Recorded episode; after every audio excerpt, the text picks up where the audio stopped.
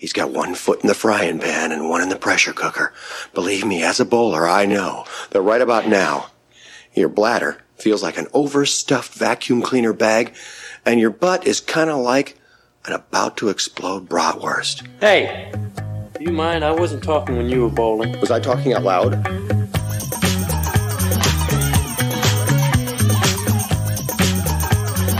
Welcome to Munson's at the Movies. My name is Kyle. I will once again be your host, joined by the rest of the Munsons. Want to give them a wide berth. What is called a born loser? A real Munson. and talk a little bit about what's going on in their worlds. This time we will start with Aubrey. It's been an interesting past couple weeks for me. Wife and I have been kind of doubling down, getting the website going back really good, postcreditscene.com. We've gone like kind of upped our output so we have a lot of stuff up right now. We have some stuff working. So when Maisel comes back, we got a lot of stuff coming with that. We just posted a review for Air, which is doing really well. Great movie. Mm-hmm. Nice. Also saw 65 with Adam Driver. It's pretty good. Enjoyed that. If you like dinosaurs, particularly, you should go see that. I sounded like a child when I said that, but I'm okay with it. also, a good person with Florence Pugh. You're one of the few people I've heard give that movie a positive review. 65 in Babylon, you're kind of in lone wolf on those.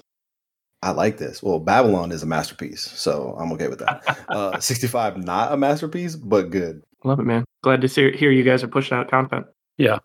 Yeah, we're trying. I'm going to look forward to your review of Cutthroat Island on the post credit scene. Very, very much looking forward to that. I'll be looking for a long time. Rigby. Happy to be with you guys tonight. Ready to talk little Gina. Looking forward to it. Rigby, you had one thing you said incorrectly, and it's it's actually Gina. It's not not Gina. Gina. you know what? You know what I really liked? Gina. Gina. So her real name's Virginia, and her grandmother goes by Ginny. And so for a nickname, her brother wrote out her name as G E E N A because her mom didn't want her to go by Gina G I N A because she was afraid people would call her Gina. Gina. True story. You know, James has got facts on lock. If he's if he's pumping them out in the intros, like we're in for a treat tonight. Yeah, he wrote that in her memoir, and I was like, I thought that was a joke people just made for Gina's. Like, no, that was a real thing my mom was afraid of. Like, oh, okay. Hey, being that this is coming out on 420, correct? It sure is. Oh, yeah. I'm going to get ahead of it, even though it's not a Friday. Yes, my name is Craig. Yes, I do have a job yes, I got shit to do, and no, I'm not getting high. So I'm just going to get ahead of that whole thing. Inevitable, I'm going to get text messages all day. How the hell are you going to get fired on your day off? well, th- somebody may listen to this, so that may come true as well. so we're we're just we're working on the, the Friday prophecy. Ace has learned his lessons with not mentioning that movie. Let's go. Got to make up for it. James. One of my best friends got married this past week, and unfortunately, the wedding was a little bit overshadowed by the fact that we played a round of golf that morning, and I started off birdie birdie. I've never done that in my life before, and it's just I just want to make sure people don't forget about it. I did I finish the round well? No, but that's not what's important. What's important is everyone at the wedding got to see me play like Tiger Woods for the first two holes before the wheels came off and and like Tiger Woods, the last two holes. Correct. And so I just wanted to make sure I immortalized that on our podcast. And you probably thought you could take on the world, didn't you, James? I was actually so in shock that by like the time I realized that what happened, I was like, all right, let me focus on this third shot. And I immediately shanked it into the woods. But I was like, but hey, remember the first two hole guys? Let's not forget about how cool that was. Red jacket, green jacket, who gives a shit? so long, sucker. Pull in front of the ball. On the movie front, since you guys had a little run there, a movie I watched that was not part of prep for this podcast that I highly recommend people check out was the riveting story of how Tetris was brought to life on Apple TV Plus, and the film is called Tetris hmm. with Taron Egerton. It was fascinating to see how much corruption was involved in a game where blocks drop from the ceiling onto the ground. Uh, that was wild. Mike Van Vandevort. He's back with us. He's a professional marketer and communicator by day, but actor and sports announcer by night, performing since he was old enough to talk. He is currently one of the actors and producers creating shows for Kevin Pollak's Zooming the Movies on Facebook. For ZTM, he's played icons such as Uncle Buck, Freddy Krueger, and Scooby Doo, among many, many others. He's also lent his voice to numerous NCAA and minor league sports programs over the last 15 years. And he was previously with us for the Anthony Mackie episode, so he's making his return. Welcome back to the show, Mike. And how is it going in zooming the movies world? We're slowing down a little bit just because you know lots of the the people who actually you know get paid to act, they're actually like doing that now, um, which is really cool. like I'm, we're getting to see a lot of them, you know, actually do stuff outside of a box, which has been a lot of fun. So, you know, got to see a couple of them do Avenue Q uh, a couple weeks ago. I went to theaters up on the North Shore of Chicago, so that was really really fun. It's been a lot of fun, but you know, we've been doing a lot of stuff. We just got done doing Forgetting Sarah Marshall a couple weeks ago, so I got to be Jason Segel in that. Oh yeah, Show off my singing chops. nice. I do love singing Dracula musical. you know, I got to play Van Helsing at one time in life, and you know, Van Helsing, I will slay him. So it's just maybe not not doing it every single night the way that we used to. Kind of, you know, keeping it to two or three nights a week, which is a lot of fun because that means the people are actually working, which is nice. But, anyways, glad to have you back, Mike. Um, looking forward to it. And uh, let's dig into Geena Davis. Birthdays. April 20th, as Case mentioned, 420. Stoners Unite, Stoners Celebrate. Who was born on 420, Rigby? First up, we got Mr. Andy circus most famously known as a CGI character Gollum in Lord of the Rings and a CGI character Caesar in Planet of the Apes. Incredible. But good actor in his own right. Also, one of the Tolkien white guys in Black Panther. That was good. Yep. Always felt like he deserved some awards for his performance as Gollum. Gollum's a legend. I think Andy Serkis is, I'm going to say he's 49. I'm going higher. I think he's 52. 41. Ooh. I'm going even higher, 56. He is one year old. He is turning 59. Oh, shit. Oh, Okay. I knew he Good was work. sneaky. Good work, sir. Older guy. Our guest gets the first one. Next up, we have James's favorite actor and Craig Case lookalike, Shemar Moore. I see it. Incredibly ugly. man. I see it. He's most known for Criminal Minds, the show that was on the show that's been on CBS for years. In one Tyler Perry movie, he's like like a construction worker, and I was like, no, he's fucking. not. Yeah, that's right. He's like a construction worker. Who's like, Diary of a Mad Black Woman is the movie I think. yeah, he's like a construction worker who's like broke. It's like, dude, you're a freaking male model. If you Don't worked construction with him, you'd be like, why are you here? no way. Just go stare into a camera. Shouldn't you be shirtless at the Abercrombie? Like, what is going Yeah, on right now? All right, Shemar is 46. This guy's 41. This is the one. Well, I think since we, he and I do get confused by uh, people a lot, or he and I are the same age, so we're 47. There you go. That's just great logic there, Case. Uh-huh. Yeah, simple math. Give me 51. I'll go with 49. Aubrey takes this one. He's 53. Bam. Whoa. Oh, man. Black don't crack. He looks damn good for that age. Any age. Any age, yeah. That's a fact. Okay, last but not least, one of my first dream girls. Should say my first, but one of my first. Mrs. Carmen Electra. Oh, yeah. Oh man. She was a heartthrob, 90s heartthrob, and stole my heart when I was about four years old. Former Mrs. Rodman. Yep, I was going to say, was she in the Last Dance documentary? She was. she was. Yeah, she talked about their trip to Vegas and all that stuff. So Scary movie, baby. She's right there. She could go to death or safety, and she picked wrong. and then gets a knife through her breast implant. That's what I'll always remember Carmen Electra for. and her boyfriend Prince gets married out by the pool. I have no idea. 44. How old's Michael Jordan? I think she's 57. Oh, wow.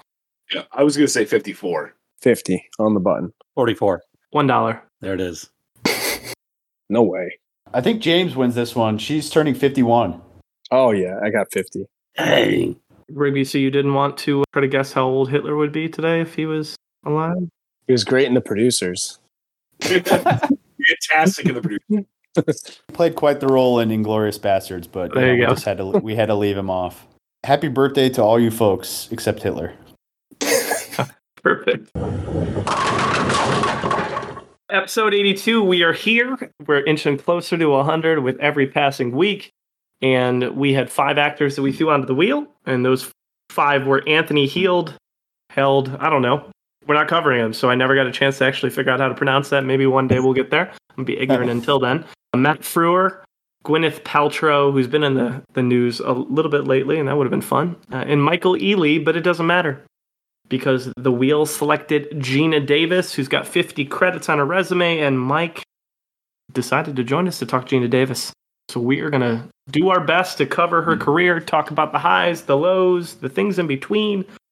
We're not going to cover every role she's ever had, but we'll hit a lot of the highlights and we'll talk about things that stuck out to us. Before we get into the minutia, though, we always start with a little actor trivia and see if James can stump us fast and furious style. Mike, in case you don't remember, or for anyone new listening at home, uh, I'm going to read off three facts here, two of which are going to be true about Geena Davis, one of which is going to be true about men, one of the many illustrious cast members of the Fast and Furious franchise.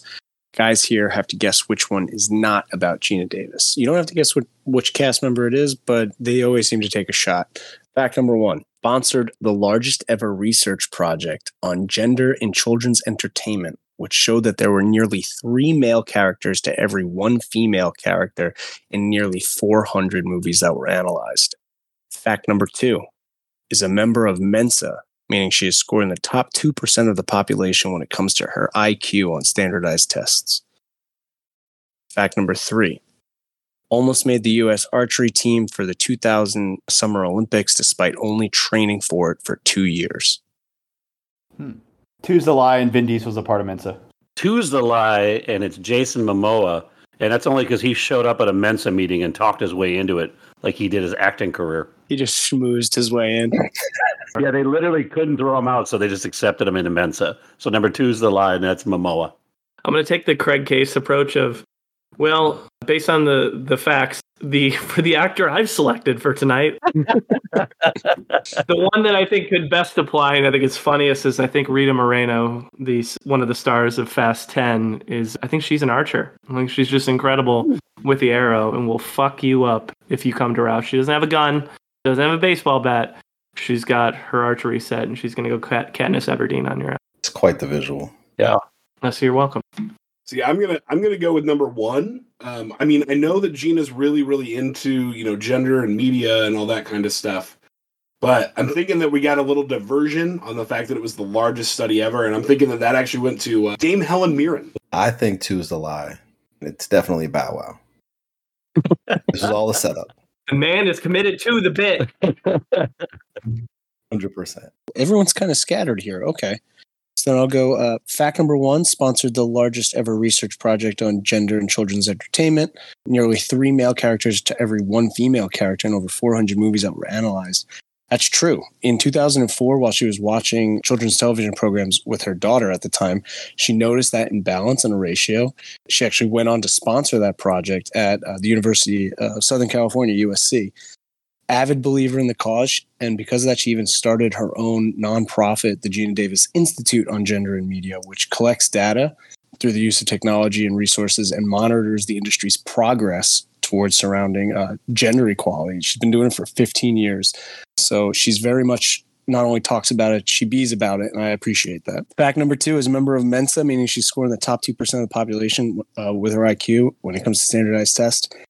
Is true. Super intelligent. And I find that funny because we'll learn that she actually didn't do too well in college and then had to like reapply herself and whatnot, which I guess is relatable to some of the people on here. Um, but she is a proud member of Mensa. So is Steve Martin. I tried to look up other celebrities. Uh, there are some celebrities who I will not give clout uh, who are in that group, but Steve Martin's lovely. I love that man, so I'll gladly shout him out as well. Fact number three also uh, almost made the U.S. archery team in the 2000 Summer Olympics despite only training for it for two years.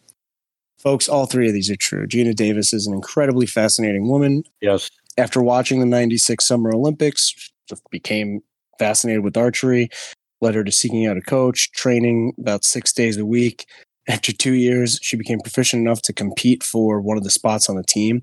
She didn't make it. She ended up placing 24th in the nation, which isn't good enough to make the cut. But after only having a hobby for a few years, that was incredibly impressive. And if you were to ask her, she does not claim to be uh, an athlete by any stretch of the imagination. But I think based on some of the roles we've seen, that's probably her downplaying it a little bit.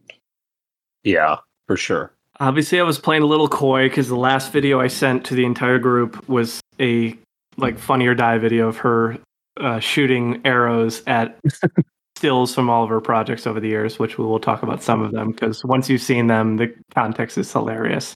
In particular, with Cutthroat Island, when she says, That was a rough summer for Modine and I. video is good because so the weird my weird like fun fact of how we're connected a little bit uh, so i used to instruct archery at a summer camp. That was my summer job for a little while. And i will tell you right now i can teach people how to do it. I cannot do it.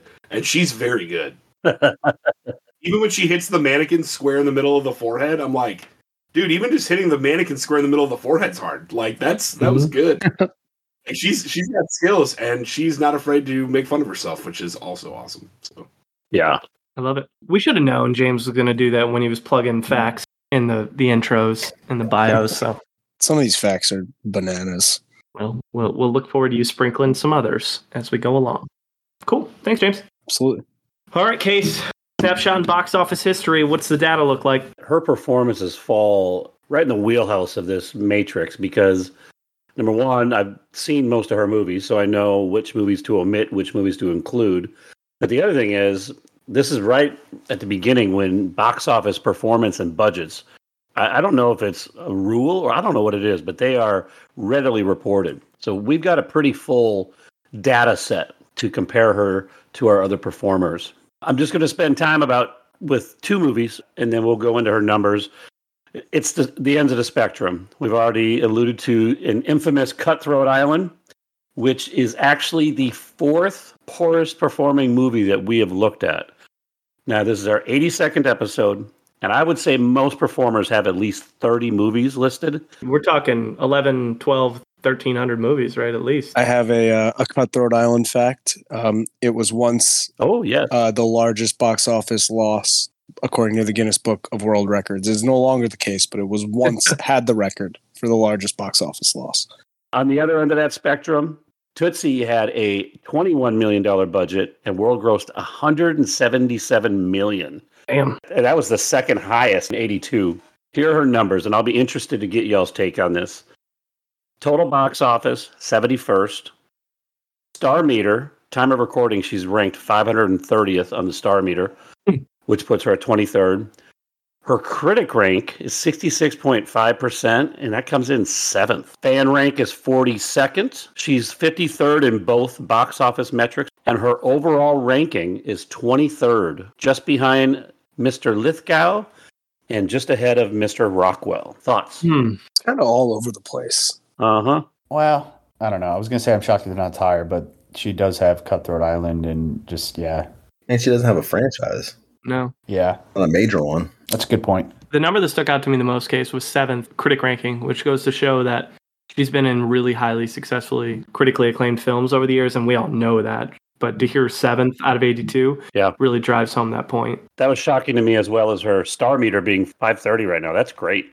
I'm a little surprised to hear that she's slightly higher than Sam Rockwell because I'm a Sam Rockwell stan. So that one's a little surprising, but And they're not cheapies for her either, because she's a lead in a lot of stuff. She's not necessarily a supporting character, so Mhm. she earned it in a lot of cases. Yeah, her name is on a lot of work. With the fan ranking being like top 500, it, I find it fascinating because I think it has a lot to do with the fact that like she is just so recognizable. Yep. hmm Even if she hasn't been in a movie in or a TV show for years, like you see her and she's tall with this megawatt smile and a very unique look, and you're like, oh, that's Jean Davis. You're like, Mhm. Yeah. oh shit, like I remember her, or oh, I haven't seen this movie since you know I was a little kid, but I love Geena Davis. So I'm looking at the all-time star meter for IMDb, which goes pa- it goes back to about 1998. She's never been below a thousand. Yeah. That's crazy. Staying power. Wow. Okay. She's just memorable. She sticks in your mind. Mm-hmm. Like I realized how little movies I saw from her prepping for this. But it was if you would ask me, Geena Davis. I love Geena Davis. Yeah. Yeah. Like, I know exactly who Geena Davis is. I know exactly how I feel about her. Like she's a star in a way that like not a lot of actors are. Like she just has the thing Yeah. that makes you a star. Mhm. And I think that's why she sticks around like that. And she only has 50 credits. So it's not like she's got 80, 90, 100, 125 that other folks have that have been had careers just as long. So it's fascinating. This is a good teaser because we got a lot to talk about. Yeah. But I don't know if we've ever talked this much about someone's snapshot ever. in 82 episodes. So it's that's it. That's an interesting start. We're cruising here. Geena, you got our interest peaked. First major role is going to be 1982. So I'll, I'll kind of get us going on the early days. And then James, with all the fun facts, I'm sure we'll pepper in Yep. some pieces with the things that I missed. So for the second episode in a row, we've got ourselves a Massachusetts kid. So she was born in Wareham, Massachusetts in 1956. So for keeping score at home, we covered John Slattery last time. He's from Boston. She has a pretty heavy musical background. So growing up, she played piano, flute, and organ. So she's got some talents off the screen there as well. I don't know if she kept up with them, but she was also the cheerleading captain. So she's got that nerdy side of being in band, but also the captain of the cheerleading team. It's like the great conundrum there. She studied abroad in Sweden. Back in the day, she went to New England College and BU. James, you said she struggled in school a little bit. She wanted to go to Boston University, but she began at New England College before transferring. She didn't earn enough credits to graduate, having received a grade of incomplete or an F in a few classes. So she didn't actually graduate from Boston University. She just, you know, mm-hmm. said, I'm just going to get out of here. She was just touring the local colleges Yeah. in the Northeast. That's all it was. And know? being a, an incredibly intelligent person, my guess is uh, you're probably just not applying yourself. yeah. This ain't for me. I'm sorry. I sorry. remember on Mensa, you're like, this is, Yeah. you know, it's not a lack of ability, it's a lack of commitment. Yeah, to I just don't. I don't give a shit. What can you do? The alumni office at Boston is doing a poor job because she's an honorary degree for sure. I think she got one a, an honorary doctorate and honor from like a couple different colleges. Like I think she has several. Because I remember one of my favorite like facts I read about her was that apparently it was always reported that she like attended these universities and she graduated from them. So she always hid it from her parents that she never actually graduated from college. So like her just complicated otherwise, you know. So just she was just like, nah, like they would be heartbroken if they thought otherwise. So I'm just gonna let her go. And you're like, well, I mean, you got honorary degrees and you're part of Mensa, so I mean, I, I ain't gonna say that's Yeah, and her parents are old enough; they don't know how to use the internet, even if they're still alive. They're, they'll never know. That's a lie you could absolutely keep from them. Yeah. So after the uh, schooling experiments, uh, she went into modeling, and well, she actually was. So she worked at an Ann Taylor store, and I was actually just watching the interview today where she was talking about this. And the infamous story is that she w- w- she was a window mannequin like once a week that she got paid to be a window mannequin because the one day she was working, she's a sales associate, and her and her coworkers thought it'd be funny if she just like sat at the table with two other mannequins in the front and just stayed completely still. And apparently, like people started stopping to be like, "What's going on here? Why is this woman clearly just staying still?" And apparently, her boss got really mad and was going to tell her to stop. And then her boss saw how many humans were outside the store. She said, "Yeah, you can keep doing that. We're gonna we're gonna bring it back." so her first acting role was as a mannequin at an Ann store. That's hilarious. I think that's hilarious. I think it's fantastic. That's just fucking around. Yeah, just how'd you get your start? Chris Pratt, you know, he was Waiter, right? waiting tables in Hawaii, and she was uh, a, a fake mannequin in front of a store. she signed with not shocking, given tall, beautiful, right? Like that's that is like the model look that they were going for, like tall, skinny, beautiful women. She signed with New York Zoli Modeling Agency in the late seventies, and she got married in 1981. She married Richard Amolo. I think that's how you pronounce it. Amolo, Amolo. I don't know. Somebody correct me if you if you're a No fan clue. of Richard, of Dick, if you're a fan of Dick Amolo. And she was married for three years. She got they got divorced in 1984. So a short-lived marriage early there in her career.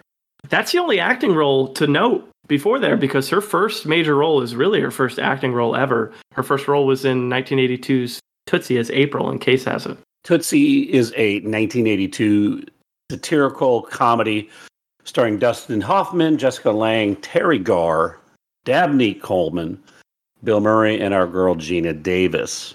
It did very well critically. Like I said earlier, it did exceptionally well in the box office.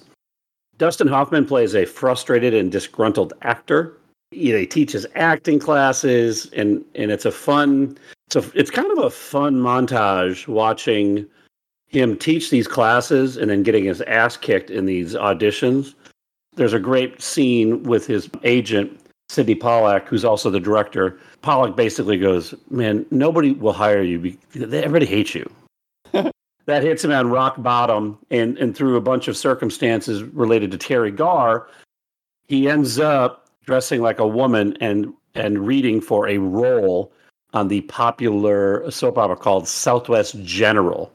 He he ends up getting the role. He becomes very popular, or she becomes very popular, I should say. Begins to create some rifts because his disgruntledness carries over, and he's a very outspoken, and he hates scripts, and he hates directors. He is going with the flow most for the most part, but he has to also change some things anytime his cover is going to get blown. And so, so it's a pretty entertaining watching him go through this. But Geena Davis basically plays kind of a ditzy young starlet who's incredibly attractive. We don't see her a lot in the movie outside of some scenes that they're shooting of the soap opera, and then some other scenes where she's used to kind of show that Dustin Hoffman's character is as popular as she is when fans come up. So she doesn't have a lot to do in this movie, but what she does do, you could tell that she's going to have a really promising career.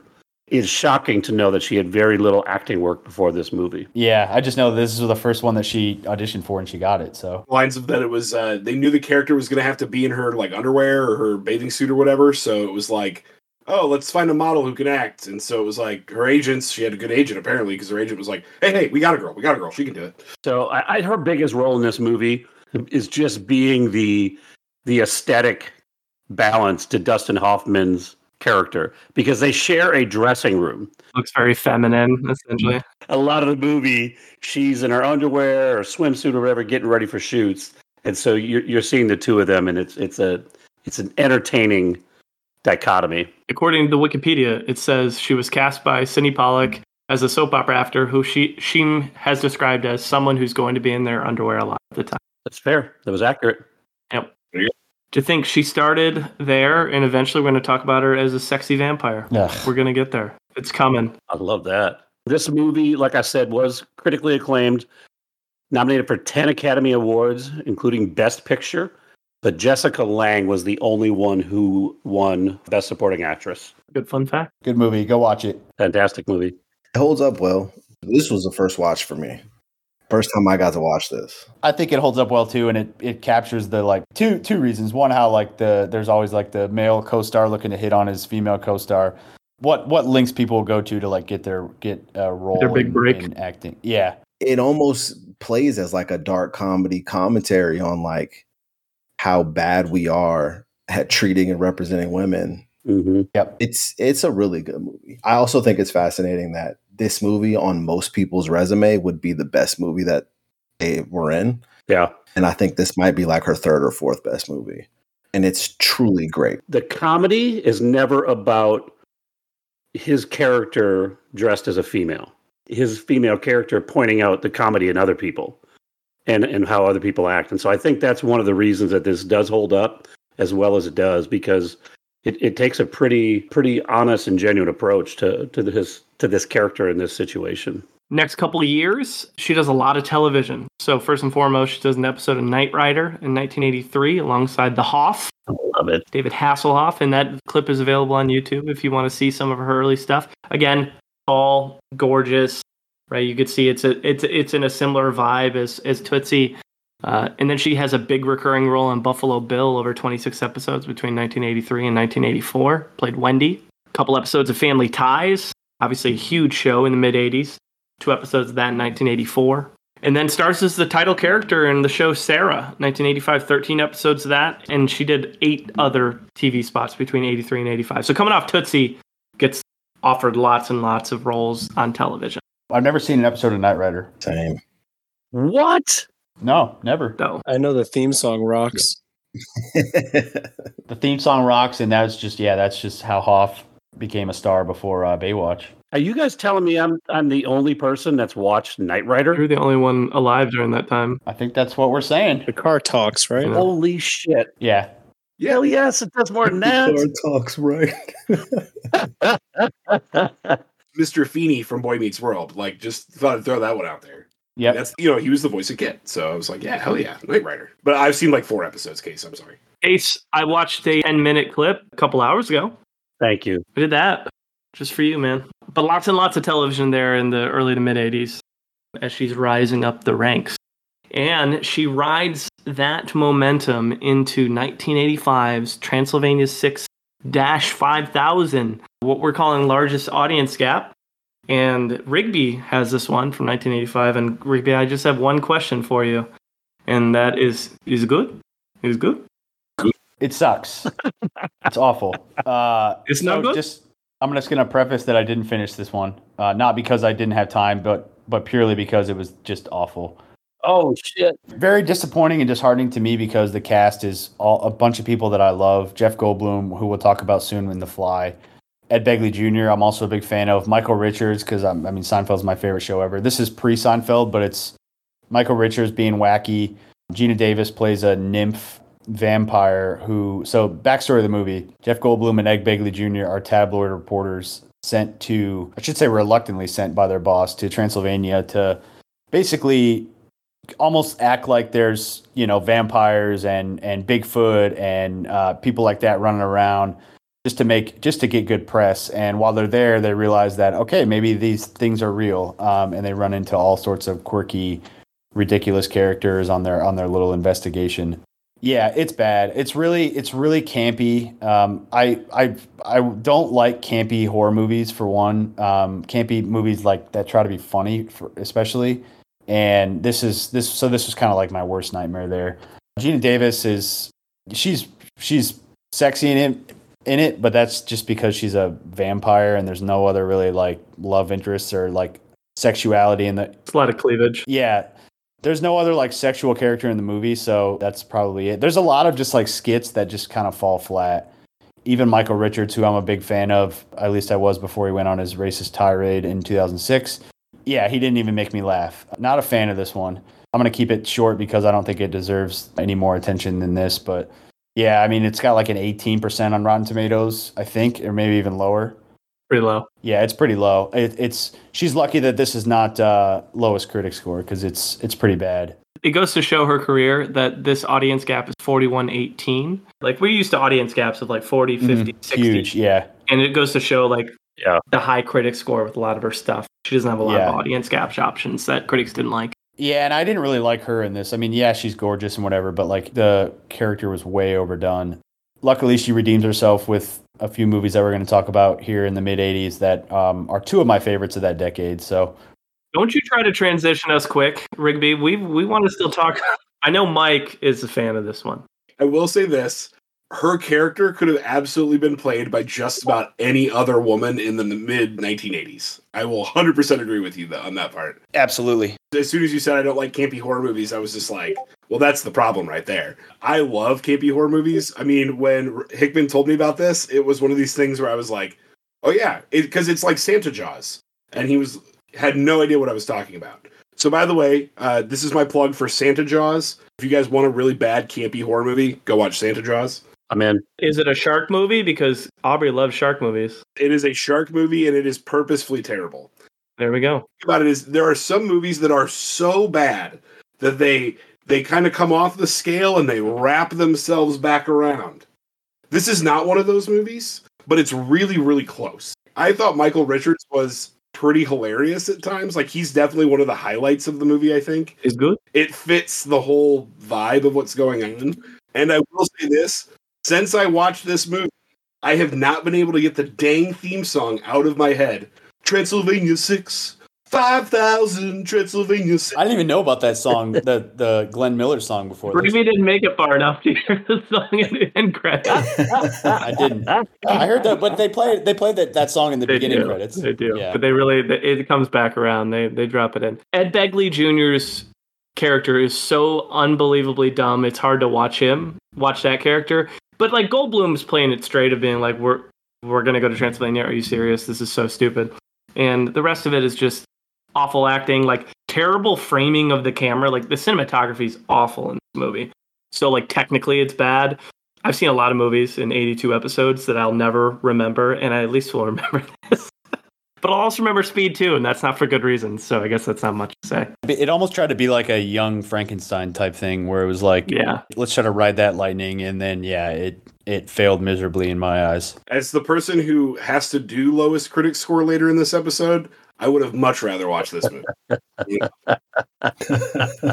Fair enough. Important note here this is, starts the Goldblum run, which will run into some personal life things here shortly. She works quite a bit with Goldblum here in the mid 80s. We're kind of doing it backwards. Last episode with Slattery, we talked about Confess Fletch and it being a movie that's rated well, but no one's really seen, not marketed potentially well. And Confess Fletch being the follow up to the original Fletch, 1985, plays Larry. This was a first time watch for me, and it's I found it to be quite delightful. She doesn't have a huge role in it, though. No, she's she plays like his office assistant basically. Yeah. He's a, he's a newspaper reporter who basically tries to he has all these like uh, alter egos that he impersonates to try to basically get get scoops on stories and it's Chevy Chase at his best. I mean, it's just being it's just him being ridiculous. I definitely recommend Fletch. I believe it's on Netflix if you have that. It is. It's a first watch for me too, and I usually like these. You know, those that original Saturday Night Live cast is very much my wheelhouse of things I love to watch.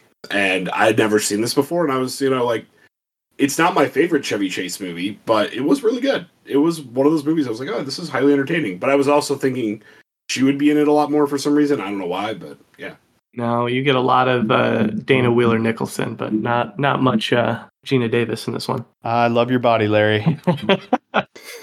It's such a great movie. this was a first time watch for me too, and I kind of am along the lines with you guys. It was a good time. I'm kind of glad to to get to it because I've heard people talk about it a lot. Mhm. I was glad to get to it to kind of cra- uh, scratch this one off the list, and it was a good time. It's part of the reason why I didn't watch Confess Fletch last time because I didn't want to watch that before I watched Fletch for this episode because I knew it was coming. So I was like, I can't do it. I can't ruin it by doing that. And Fletch Lives is a sequel to Fletch, which eh, that's like the direct sequel. That's like two years after that, and it's it's funny, but it's not nearly as funny as the original. And it doesn't have Geena Davis, so it's not important to us. It does not have Geena Davis, correct? Without Fletch, we don't have Ace Ventura. Nope, Yeah, I agree. not a chance. And without Geena Davis, we probably don't have Courteney Cox. so it's a it's a win for everybody. the observations that people come to hear from us. We're cruising back to some of these good ones here. So highest critic score is 1986's The Fly. Plays Veronica and Aubrey Jewett. yeah, I hit the lottery with this one. Yeah, you did. This is incredible. So, The Fly from 1986, directed by David Cronenberg, stars Jeff Jeff Goldblum and Geena Davis. Pretty much. There's a couple other people, but those are the two main ones of note. So, The Fly is about Dr. Seth Brundle, a research scientist working to develop a mechanism for teleportation, telepods. He meets an investigative journalist named Veronica, which is Geena Davis. In an attempt to impress her, he shows her what he's created uh, by teleporting one of her stockings, which was strange. Revealed to a journalist that he's made teleportation possible. And so he, to keep his secret project secret, he trades her full access to everything he's doing, everything he had been doing up to that point, and everything he's going to be doing for a book that she can write about it if she doesn't run the story in, in a magazine. Soon after, the two fall in love. Seth advances the technology so living things can be teleported. And after a drunken and angry night, he decides to test the telepods on himself, where owes to him a fly enters the pod as well. His DNA bonds with the fly. And Seth slowly starts to deteriorate mentally while while he also physically transforms into a fly slash human hybrid type thing. This movie is incredibly bizarre and just amazing. Yeah. It is a horror spectacle of the of the highest quality Cronenberg. from the jump. Like from the jump, this movie starts on 100.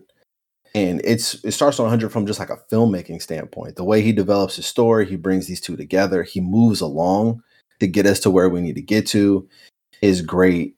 And he shows patience in the second and third act to allow what we're seeing to kind of happen and allow the tension to build. Then you get this spectacular, like incredibly bizarre and unforgettable third act. This movie's brilliant. It holds up really well. It looks amazing. I watched this on HBO Max. I will soon be watching it on Blu-ray again when I buy it because this movie is amazing. Oh, damn. Goldblum is outstanding. Yeah. I think I love the way he captured the eccentric and brilliant side of Seth. And at the beginning, he's like this handsome, charming, kind of offbeat, like brilliant doctor or scientist. And then he becomes like this just tragic, insane person. And he shows those dichotomies really well. Geena Davis is wonderful. This was the last movie I watched. This is one of her best performances. She has to do like the sad girlfriend thing where she's like kind of screaming and crying a lot, but she adds a lot of depth to it. So she brings like a lot of complex emotions underneath all of this sadness to fill it out and make it feel real palpable. She does a tremendous job in this. You feel her struggle as she's processing like these unbelievable things that she's seeing with the the horror of seeing the man that she loves kind of deteriorate in a really bizarre way. This movie is is about as high as I could recommend something. Right, like she's a supporting actor and everything else we've covered. This is really her first big lead role. Yeah. and she matches him. Goldblum is going at it, like he's getting after it, and she matches that. She balances that in a really good way. hmm And if she doesn't do that, this movie becomes like almost comically bad. Yeah. This was my first time watching this movie, and I had I'd heard that it's a classic, and I had known of the plot because the plot is very famous. And when you see the title of the movie, you kind of get where it is going. I found it shocking though that the way it gets there is so it, it it it they develop the characters and it is patient and the whole time you're like when is he going to fuck up when is he going to fuck up like cuz you know it's coming i think what makes that first half of the movie work is like there's a clear chemistry between the two of them and it is more of like a two people flirting and kind of dating and they're unaware of like this tragedy that is taking place and I think one of the other reasons it holds up is it is just a shining example of practical effects have aged so beautifully that like Yes. the third act of this is like truly repulsive and it looks fantastic. Mhm. Like you're watching it and you're like, if this was CGI, I'd be mocking how bad it is. But because it's practical Mhm. effects, you're like, I'm looking through my hands because it is like so gross. Yeah. But I was impressed. It wasn't what I expected it to be. And I knew that the fly would get into the teleporter and I knew that that was part of it. But like when he comes out and he like looks great, I was like, oh, I'm a little shocked. That's not what I thought was going to happen. And then like they have like vigorous sex and she wakes up and he's doing like upside down push-ups and he's like I've never felt this good in my entire life. Like I have no idea what's going on. Doing gymnastics. Yeah, he's like doing exactly. He's doing like curls and like uh doing the gymnast flips and stuff. Like he feels like a million bucks and she's like how are you still how are we still having sex? Like this is doesn't make any sense. Like I've never felt so good in my whole life. And then you see him like immediately start to change and i was like oh wow it, it really threw me for a curveball like what i thought it was going to be and what it ended up being i, I was really impressed It's Goldblum at his best. It's one of the best '80s like sci-fi horror movies. It's some of the best special effects you'll see in a movie, especially from that era. And it inspired one of the best Sp- Simpsons Treehouse of Horror skits ever. So, fully co-sign on everything everybody said. Yep. You guys are being reckless right now. The fact you guys think this is a good movie, he the way he murders baboons in this movie. do you think Pete is listening That right now? Wild. This is unbelievable. I'm kidding. But yeah, he fucking murdered the shit out of that baboon. it just exploded. I was like, why did he get a baboon? Like, they don't scientists experiments with rats? of all the animals to get he gets like an exotic monkey that could absolutely beat the shit out of him I fully endorse The Fly. It's my favorite David Cronenberg movie. Mm. And I think David Cronenberg doesn't really make a lot of good movies, but this is one is this one's incredible. Always been a huge fan of this one. My favorite uh, movie of hers that she's in. Ooh. Can't recommend it enough. I love it. i hope my stuart little 2 review can match that All right. Following the fly, she marries Jeff Goldblum. Like I said, the run was there. He got married in 87, divorced by 1990. Uh, does anybody know? I didn't research why they split. i did research it Probably because he never took off the makeup from The Fly and was, she was grossed out. they none of that neither of them have ever said anything negative about each other and it's the point where like even Geena Davis was like you know those few years we were together were magical my guess and this is complete speculation is like look at jeff gold he probably was just like hey you knew who i was when we got together like i'm still gonna just kind of hook up with who, everyone i see and she's like oh yeah i thought that would stop all right my bad Men, women, doesn't matter. yeah yeah he's like uh, you know i I, I am who I am. He's like Creed at Woodstock in a pile. He, he's fucking everyone. Dog may have slipped in. We don't even know. All right, another banger. 1988's Beetlejuice plays Barbara. I mean, I think we could talk for like 45 minutes on this movie alone because it is one of my favorite like movies. It's probably one of the best Tim Burton movies ever made. I mean, granted, she's very much the straight man and very just Mhm. matter of fact about death the entire time. But then again, you know, her and Alec Baldwin have to carry a lot of that movie because one of the things I've realized when watching this again, because I will watch this movie anytime, is that Michael Keaton's only in in like 17 minutes of this movie. Yes. There's a lot of Baldwin and Geena and Winona Ryder. Winona Ryder. So it's Catherine O'Hara, too. yeah, oh yeah, fantastic. Great actress in there. She's great in this. This was another first time watch for me. Oh, really? All right. Well, then I'd love to hear you. You've never seen Beetlejuice? It's one of those things where like I really like Tim Burton, but there's a handful of them I need to kind of catch up to. And this was one of the ones that I needed to catch up to. Catherine O'Hara is great. The dinner scene I will never forget. Yeah, the dinner scene's incredible. Mm-hmm.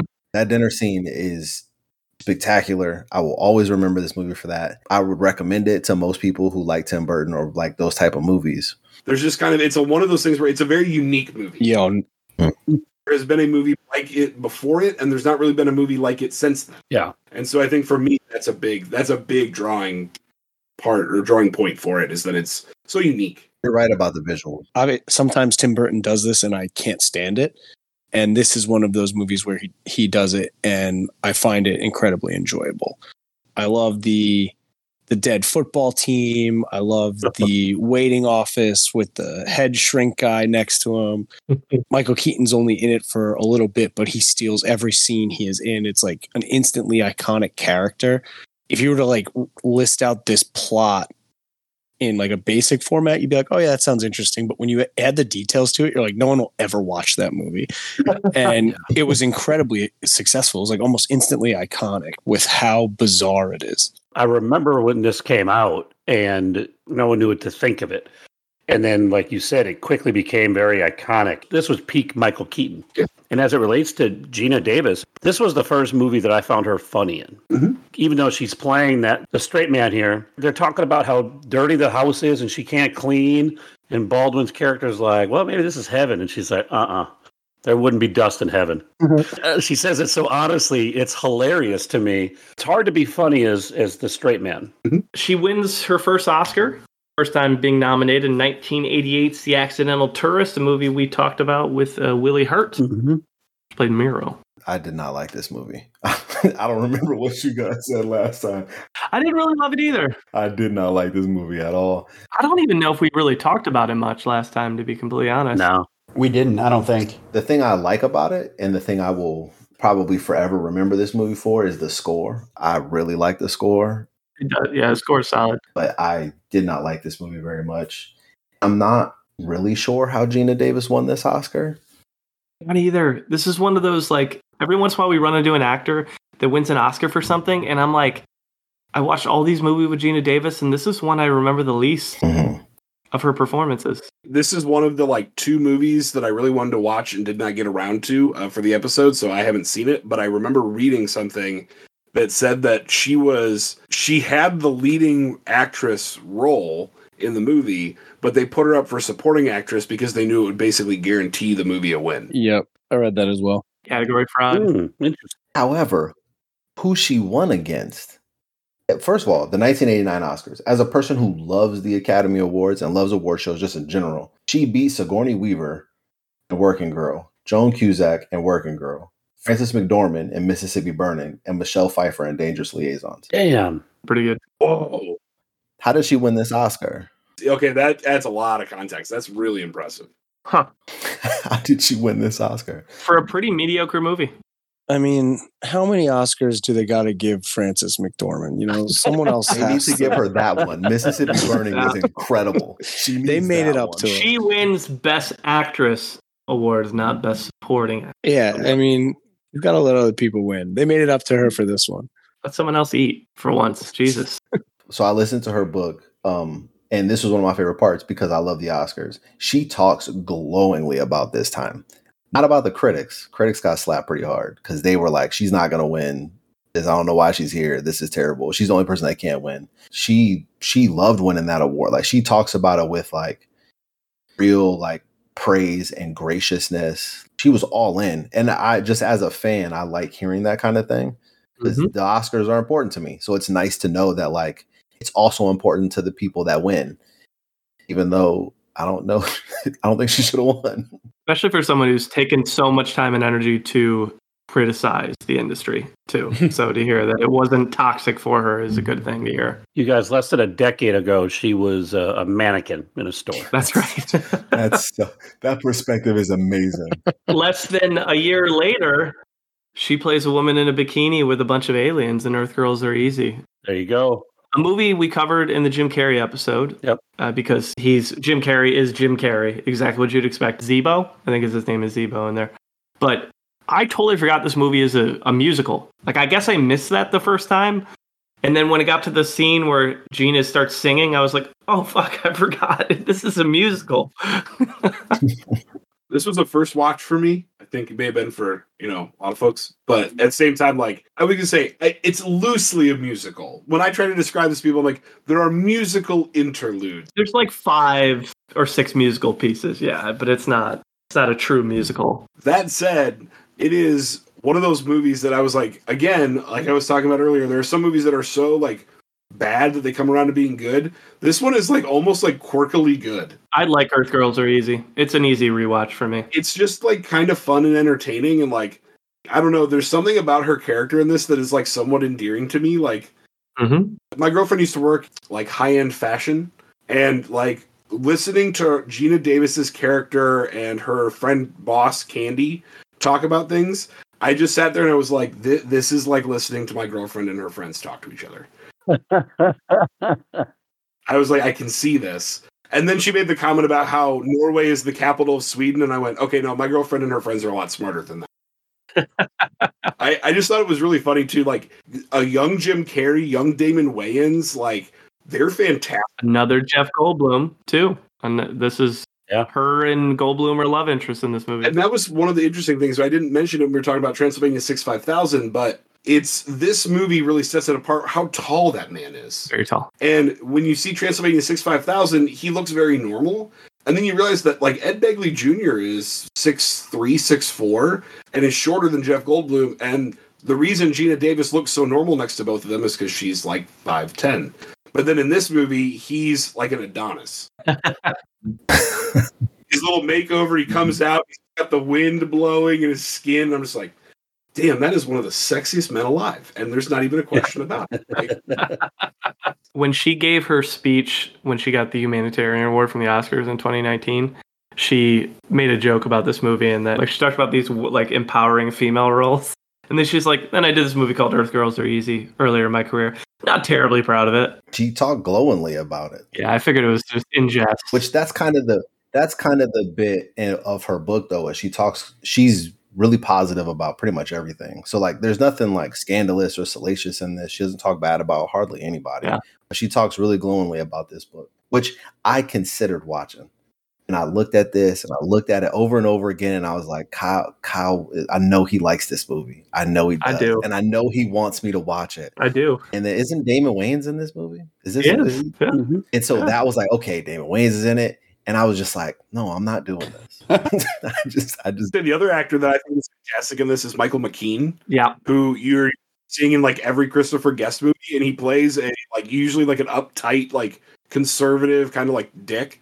And in this one, he's like the chill stoner bro, like surfer guy. He's a surfer, bro. It's so funny. I'm watching it, and I didn't even realize it was him until about halfway through the movie, and I'm like, "Holy shit, that's Michael McKean! This is a movie. This is a part unlike anything he's ever done, and man, he's so good at it." I'd like to go on record and say that Michael McKean is good in absolutely everything he's in. I love that guy. Yeah. I'd love to cover him one day. Put it on the board. Case, you said around this time she got denied from the SNL ranks. Mm-hmm. She hosted Saturday Night Live in '89, and five years before that, she auditioned for season 10 and did not get it. Uh, neither did Jim Carrey. So makes sense. Coming off Beetlejuice and Accidental Tourist, you're going to get an invite to SNL because you're on top of the pop culture world. Yeah. 1990, she plays Phyllis in a movie called Quick Change alongside Bill Murray, Randy Quaid. Stanley Tucci makes an appearance as an Italian gangster in this movie. It's a, a film where it's like a bait and switch film where Geena Quaid and Bill Murray play bank robbers who then essentially in the middle of the the standoff find a way to sneak their way out with the money and end up being on the run from cops the rest of the movie. And the main cop trying to chase him down is played by Jason Robard. And it's dumb, but I didn't mind it. And Stanley Tucci as an Italian gangster is hilarious. He's such a young actor early in his career, and he's entertaining to watch. Anybody else watch? I was gonna say I did, and then halfway through the movie, about the time when Bill Murray changes out of the clown makeup, I realized that this used to be one of those movies they would play on Comedy Central like during the day when I was in. and so I was like, I've definitely seen this movie before, and remember thinking, why the hell was Geena Davis in a movie with Randy Quaid and Bill Murray? But here it is. Mm-hmm. It's it's a fun little movie. It's again, like I said, it's a Comedy Central daytime movie. Like that's a perfect description of it. Although I do know that Geena Davis did not have a great uh, time. Movie. No, not with Bill. Yes, I was gonna say this. Her and Bill Murray are not buddies. And like I know Bill Murray's problematic, but like hearing her like firsthand take of it was one of the more like detailed versions of things about him that I've heard that I was like, son of a bitch. This dude's kind of a dick. The more we learn, the more we're like, uh, he's tough. it's tough to have a podcast I mean- named after his, one of his most famous movies. I mean, I knew as soon as he was at that diner and said, "Hey, you." No, not you. You. Hi, Come on. not you. Hi. I just do these little moments for Rigby because I know he's going to react. right. Yeah, I, it's not a great movie, not a great Geena Davis role, but it's it's got some fun elements to it. I think the first act is really good. Yeah, the, I like the first act. Yeah, it kind of falls off after that. Yeah, it peaks. You you can't keep up with that. It's like the equivalent of um, what was the movie we talked about with John Slattery that was like the first half was incredible and the second half was the biggest dud I've ever seen in my life. Rigby Oh, uh, sleepers, sleepers. Sleepers, yeah, great first half, but then it just goes to Yep. shit after. It's pretty sick. Yeah. but she redeems herself. 1991, Thelma and Louise, some film we talked about in the Susan Sarandon episode. This role got her Oscar, BAFTA, and Golden Globe noms. Incredible movie. First watch, so Oh, Ooh. Oh wow. Same. So it was one of those movies where I knew that for this episode I was going to have to watch it. And it was one of those things like telling people around my office too. And it's I work with a lot of women of a certain age who this movie was definitely targeted towards. And when I would mention like, oh, I've never seen this, it was just, what? You've never seen Thelma and Louise? Well, no, I'm sorry. I I was born like two years before it came out and just never got around to it. Uh but yeah, this is a great movie. Like I totally get the hype. Like everyone kind of knows the ending. And so for me it was how do they get to that ending? And there were so many times where I went, okay, so it's going to happen now, right? So it's going to happen now, right? So it's going to happen now, right? And then just stuff kept happening. Just like the the performances and why people rave over this movie and Sarandon and Geena's performances in this movie. It's just one of those things where you're like, yeah, totally checks out. Get it 100%. Get why this is so iconic. People love this movie and why people praise their performances so much because those two gave career you know defining performances. Watched this one yesterday for the first time. Was saving it towards the end. Mm-hmm. This is one of the best movies I've ever seen. Okay. ooh. Like just full stop. I adore this movie. I think it's absolutely brilliant. It's perfect. The way they play it out, because I, you know, you know the story. You know pretty much what's going to happen for the most part of how like the ending, but you know you could kind of piece together some other elements of it. How they get there, what the characters go through, where they start, how they transform, all that kind of stuff. To me, is just beautiful. Geena Davis is great it- like she is absolutely great. This is probably her best performance. Not probably. This is her best performance in my opinion. But Susan Sarandon left Earth on this. Like she, that is that is like Hall of Fame shit she's doing in this movie. It's incredible. I love every piece of this movie, and I'll probably watch it a hundred more times. I think this movie is top tier. I would say it's Sarandon's best role, but then you would have to forget there's a world where Bull Durham doesn't exist. So it's hmm. it's a you know you have that. Rocky Horror Picture Show, my friend. Just throwing that one. Go listen to the Sarandon episode if you want more details on that one. I wasn't aware that Geena Davis and Christopher McDonald actually dated during the filming of this, I believe, or shortly thereafter, and to the point where they were engaged, which makes their relationship so much funnier on screen because they're in like a toxic relationship, and it makes it makes that fucking joke that she makes uh, so much funnier where She's like, I'll know if he's lying based on his tone and his voice when he picks up the phone. She calls and he's like, Oh my. Hey, honey, how are you? She hangs up. She goes, He's lying. He's lying. Like, the little thing I learned w- watching Geena Davis stuff is this was really like Brad Pitt's first role, and she read with the four final actors for this role, and I thought it was so fascinating who she said they were. So she said he was the fourth one he came in. She was like the other three brunettes, they were lovely. Then he came in, and she was like, I was so enamored with his talent and how talented he was, and I think she obviously is talking about his attractiveness. And after she was like, "Well, I'll tell you, like the fourth one, he was great." And then she goes on to tell you the other three. I forget one of them, but one was Mark Ruffalo, and then the hilarious story was years later. She was on a plane sitting next to the other one, and one of the stewardess was like, "Do you know who you were sitting next to?" And she jokes, she's like, "Do you know who he was sitting next to?" Like, come on, me. And it turns out it was George Clooney, and he was pissed that he didn't get the role all those years That's ago. That's so funny. So Brad Pitt got his like first big role by beating out George Clooney and, and Mark Ruffalo. She fought hard for this role too. Yeah. Oh yeah, she did. She talks about this in her book at length. Like she fought really hard for this. She read the script early. She had she had her people call like Ridley Scott over and over and over again. Other people were cast, and she was still like reaching out to try to get in it. Like she fought hard to get into this movie. Mm-hmm. So not only is it an incredible role and movie for her, I think it's a game changer for where she goes with her career because she talks about like female character representation. She saw how women that went and watched this movie saw like this redeeming, empowered female characters, and it helped shed the light for her on wow, Hollywood needs to get its act together. So not only is it big for her career, it's just big for her off the screen too. Like this is this is the pinnacle of everything she's done in the in the industry. She credits this movie and Susan Sarandon specifically for that turnaround in her. Yeah. Because like that's part of the the theme of the book is that she's like dying of politeness. Like Mhm. she grew up in like a real kind of rigid, strict, like really polite situation. And then Susan Sarandon like lobbied for her to speak up, taught her a lot of these different things. And she credited this movie and her for shaping pretty much who she is now in that sense. 1992, Hero plays Gail, a movie where Dustin Hoffman plays a big old turd piece of shit who is just a huge, he's a terrible dad, all the terrible things. And he just like is walking past when a plane goes down. And out of like pure guilt, he goes in and helps some people, including Geena Davis's character, who plays a news reporter. And then they spend the rest of the movie anointing Andy Garcia's character as a homeless man because he had uh, Dustin Hoffman's like shoe with him that he gave to him in a car. Dustin Hoffman's character is so loathable in this film; it's hard to get behind it. But I will say some of the better acting I've seen from her. She has a scene where she is cutting an onion and giving this really impassioned, inspirational speech. And it's a fucking phenomenal speech while she's crying from cutting an onion. She talked about that onion cutting speech because they did a take Did where she pra- she practiced all night to do this. They got the right, they got like specific type of onions, all that kind of stuff, and they went to shoot the scene and she couldn't cry anymore. like no matter what they did, they put like onions like in her eyes and she still wouldn't cry.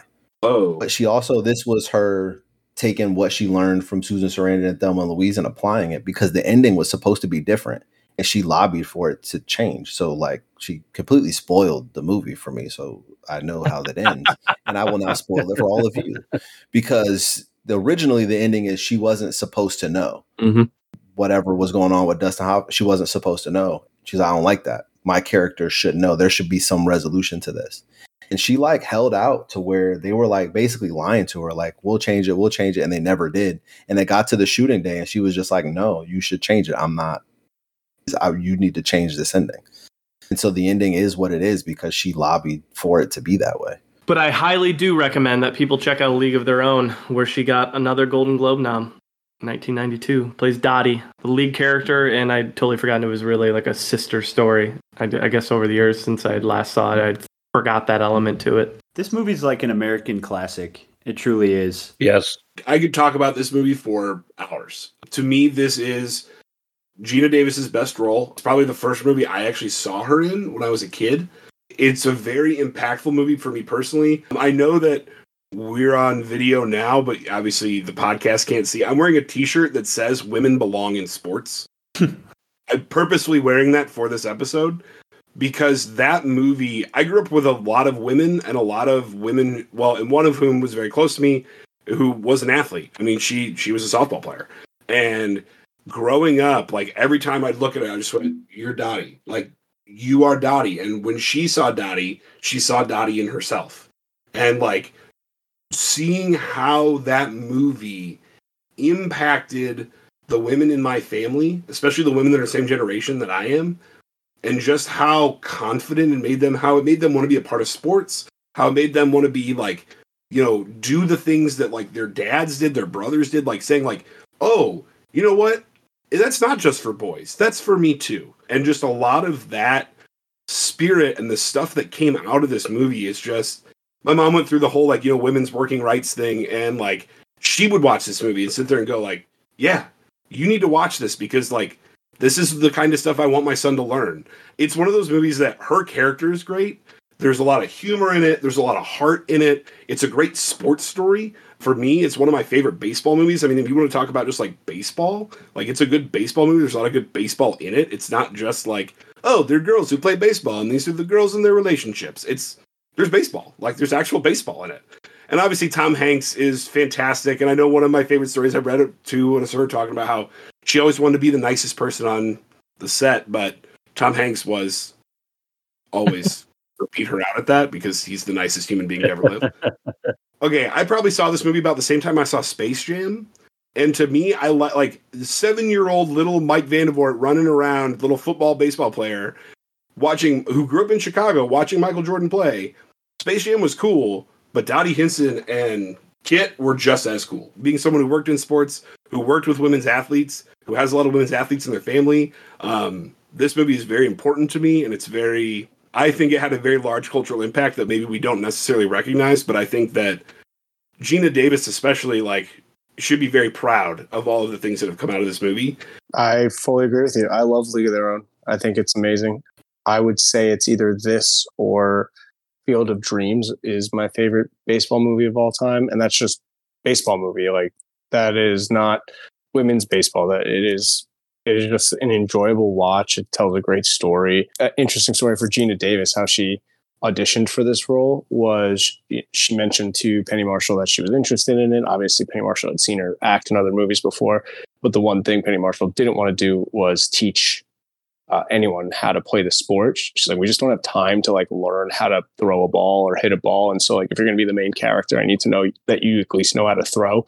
And she watched her just throw one, throw a baseball once, and she's like, "Yep, all right, cool, you have the role because you're the exact type of person we want because you're stunningly attractive. Like, I just need to know that you're at least like somewhat of an athlete." And she's like, "Yeah." She's like, "Great, you're in. Let's make it happen."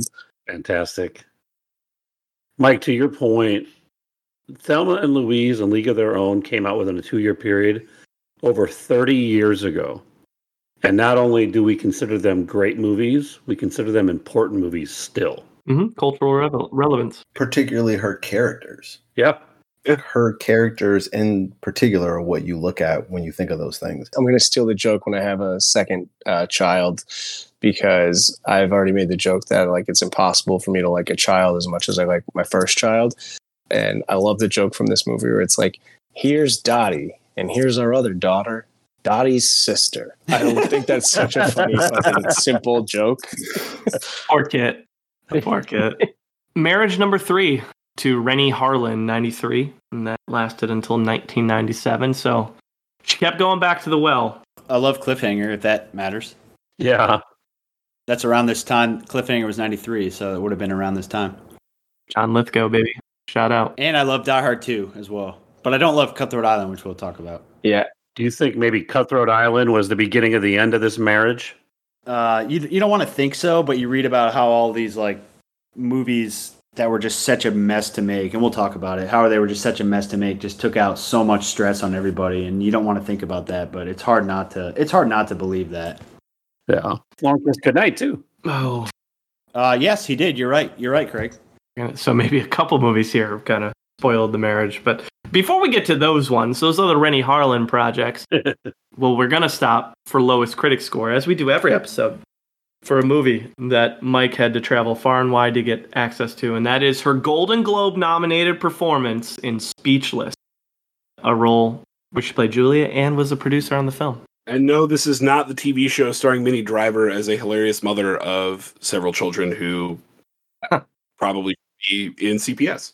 But yeah, so Speechless, as Kyle mentioned, uh, this movie is not streaming anywhere. You do have to go into the bowels of Amazon and pay way too much money to find it. And then you can watch it at home, which I don't recommend. And, uh, and Mike, can people contact you for a copy if they get intrigued from this this review? Yes, but only if they have a Blu ray player, because that was cheaper than the DVD. so Speechless, aka Sleepless, aka the first iteration and best iteration of DC's Batman vs. Superman. So, this movie, as the DVD jacket suggests, uh, can speechwriters on opposite sides of the political fence find love and happiness in the heat of election season?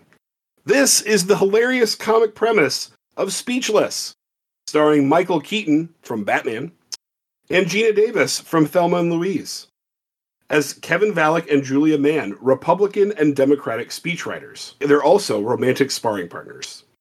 Add to the mix Kevin's ex wife, Bonnie Bedelia from Die Hard, and Julia's self absorbed former fiance, Christopher Reeve, Superman. And the stage is set for a screwball for screwball comic hijinks. There were no screwball comic hijinks. Uh, I don't think it was any of the things that this DVD jacket said it was, except for the fact that it did accurately identify the fact that both Batman and Superman were fighting for Geena Davis's heart. so I will give them credit. There was one good joke in the entire movie. As you can kind of tell, the story is very basic. It's based on uh, James Carville and Mary Matalin, his wife, who are Mm-hmm. Yep. uh, political speechwriters. You know, James Carville has a fantastic voice. I think he's a great person to do an impression of. but uh, Michael Keaton is definitely not him, and Geena Davis is definitely not Mary Matalin. And whatever this movie was supposed to be was definitely not what it was. like I said, there was one good joke that I actually remember, uh, and it was where Michael Keaton's character takes over a teleprompter and starts making Geena Davis's uh, candidate do an interpretive reading of uh, "Someone's in the Kitchen with Dinah," which was pretty funny. It was basically uh, Anchorman's "Go Fuck Yourself, San Diego," but more family friendly. The script is really weak. Uh, I think that's the biggest part of it. Is the writing's not great. And one of the things that I know that Geena Davis said at one point was that a lot of people thought that her early stuff was really good, that she was very good at making things quirky and believable. And she's like, no, the writing was what I was attracted to because the quirky was writing it, or the writing was quirky and believable. Um, this writing was not quirky and believable. It was pretty bad. I'm kind of surprised Geena Davis was nominated for this because her her role is very bland. Like I said, Michael Keaton's kind of the standout role on this, which is also odd that he was even in this movie because he passed up Batman Forever to be in this. So the only reason that Val Kilmer was Batman was because Michael Keaton wanted to be in this instead. Interesting. So there's a there's a great fact for you. Everything I have to say, I will say this. I watched this on Easter Sunday because that's when the DVD showed up. It did not leave me speechless. Uh, they do make a long running joke about it being sleepless, and because I watched this on Easter, it was also peepless. There are many other statements I can make about this movie. I didn't learn much because it was teachless. I also didn't feel like the actors showed much range because it was reachless. it was set in New Mexico. It was beachless. There was also no swimming in lakes or ponds, so it was obviously leechless. However, it did come out after what I think is Geena's greatest role, A League of Their Own, so it was not peachless. But I always feel like every comedy needs more comics of color, and unfortunately, this movie was also cheechless. now, I will preach less, but I'm still more entertaining than speechless.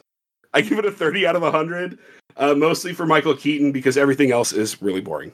Cheech Marin getting his shout out he's been looking for for 82 episodes from the Munsons. That was really well done. That's a great review, man. The uh, For a movie none of us have seen, so we can't chime. There's no contributions we can give. Yeah. they, they make this running joke about being sleepless the whole time, and it was just like started this whole thing with my girlfriend and I. Where we were like, "Well, what else is this movie?" You could have convinced me that there were beaches in New Mexico. Lots of sand. Yeah, there's lots of sand. If you would have been like, yeah, that it goes up against the Pacific, I'd be like, yeah, that makes sense. You paid $25 for a good creative opportunity for you and your girlfriend. And so I think that was money well spent It was, uh, and brought you guys closer through mutual pain. It's like hazing. Seems like a hell of a tax write off. It's kind of like uh, we go to a John Wick movie and we come home and we're like, yeah, that was Keanu Reeves, and all he does is Keanu, please. So Sounds like this relationship is working quite nicely. And I'm very happy for you guys. it's wonderful. Puns like that. I wanted to continue making them, but I, I feel like I'd be stepping on your toes there. So I'm going to let you ride off on the sunset there. Yeah, I would ruin it. Well, that's speechless, folks. If you would like a copy, reach out to Mike at the mic on Twitter, and he, I'm sure he would be happy to coordinate a DM to get you a copy. Oh, for sure. All right, let's keep her going. After that 10% bomb that is speechless, the lowest critic score, we have that other big bomb from her career we've talked about multiple times, and that's her role as Morgan, the feared, loathsome pirate from Cutthroat Island. Highly encouraged me to watch this movie, but it is the other movie that I really wanted to watch and could not find really anywhere that well. So his review was it is everything that you think a movie called Cutthroat Island should be in the worst way possible. I sent some notes to Mike last night. One of mine was about Frank Langella plays the baddie in this film, like the bad pirate who's trying to track down Morgan and her crew of, of yuppies. And my statement was that Frank Langella has the. I said Frank Langella has the charisma of a fried walnut. Oh, He is truly terrible in this film. I would say he's the worst part of it. Matthew Modine is trying. He looks handsome. He's given it a shot. The funniest thing I saw was that a big reason this was a huge bomb is because the budget just got bloated out of control. And part of it Yeah. was that both her and the director, so Renny, were like on this big V8 kick. So they ordered a shitload of V8 to be delivered to the set. And apparently it was ex- super expensive to ship overseas.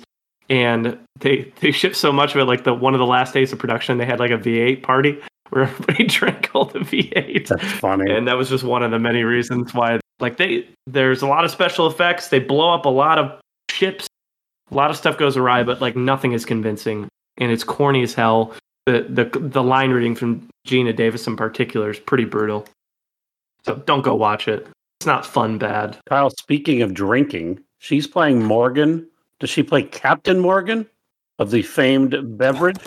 technically she is a Captain Morgan in this movie There you go. She speaks glowingly of this too. she gives a like a rally speech and and it's just so unconvincing like if there's if i was an extra on set i'd be like she's supposed to be like our captain You can confirm the military rank for a fact.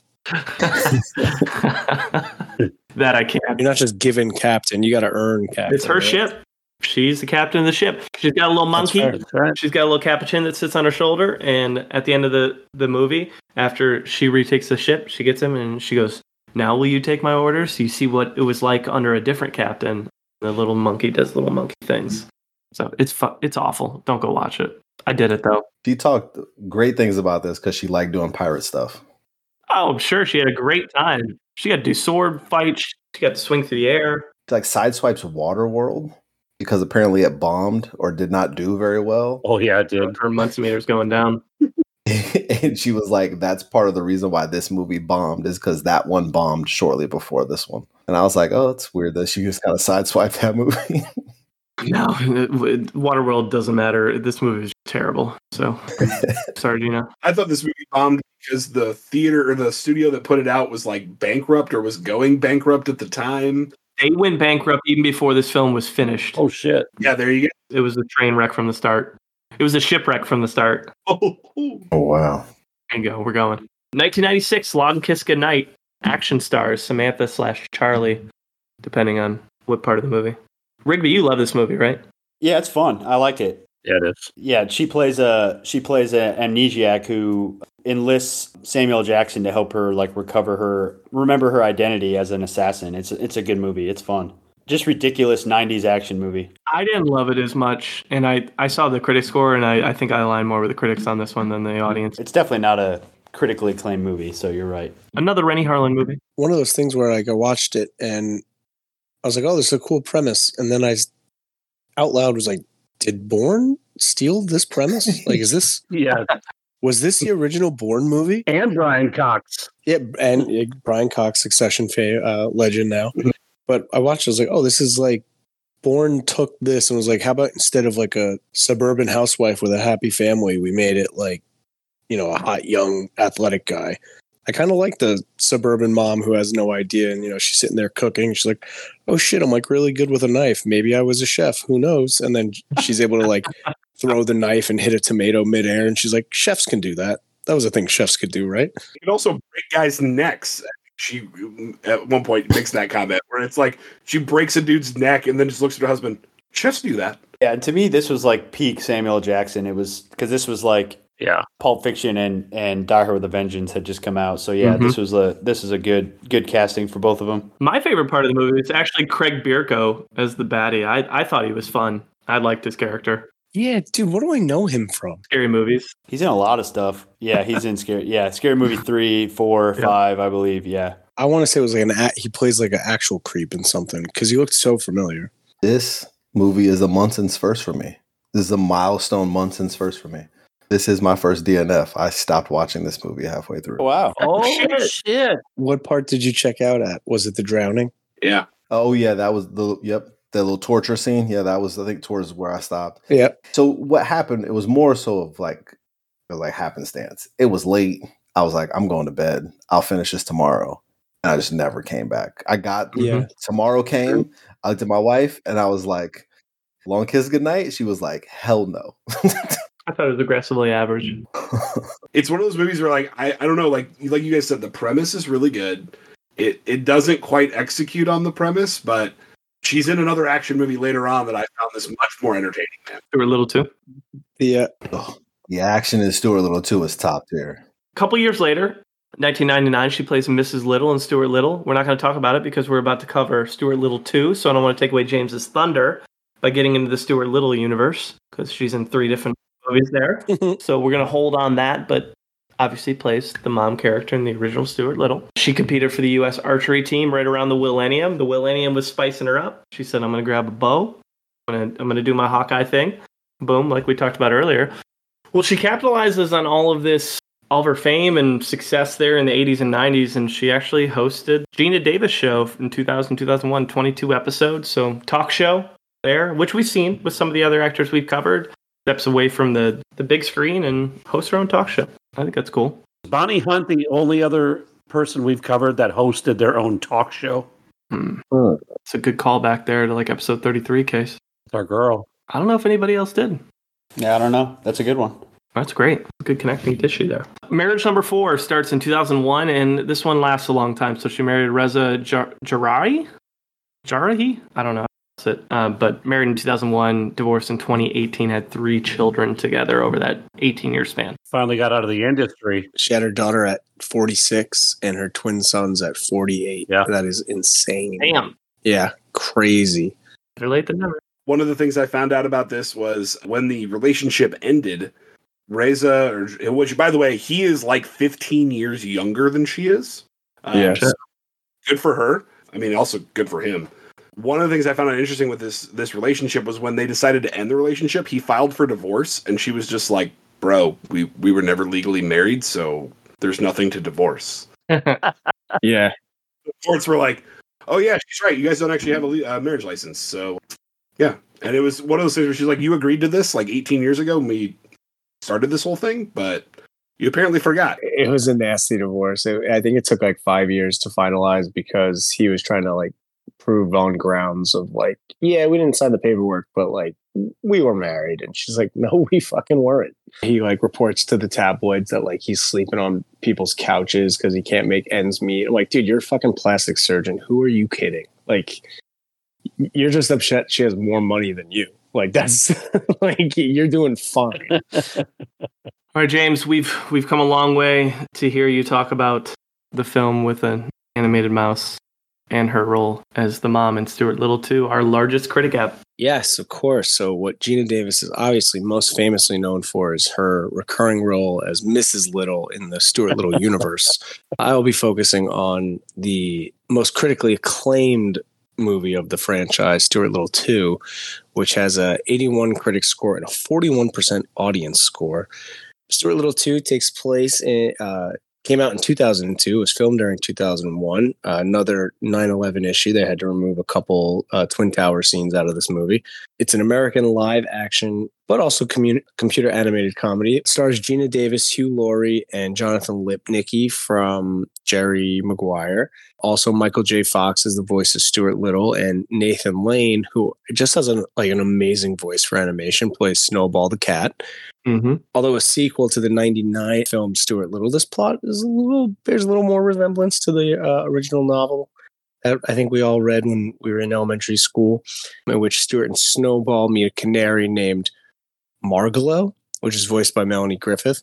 This is an impossible movie for me to give a score to. It for the people who gave it a 41%, it's like what are you looking for for a movie that's made for 8-year-olds? And for the people who gave it an 81%, it's like sure.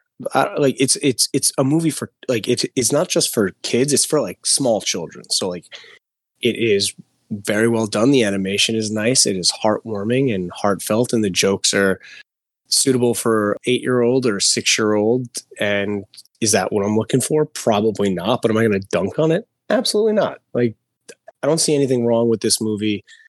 It is as G as it could possibly be, where like you could bring any age to this and they'd be like, yeah, that's fine. I'm not insulted by a single thing that took place. At 41 is unnecessary hater, but like, is it a great movie?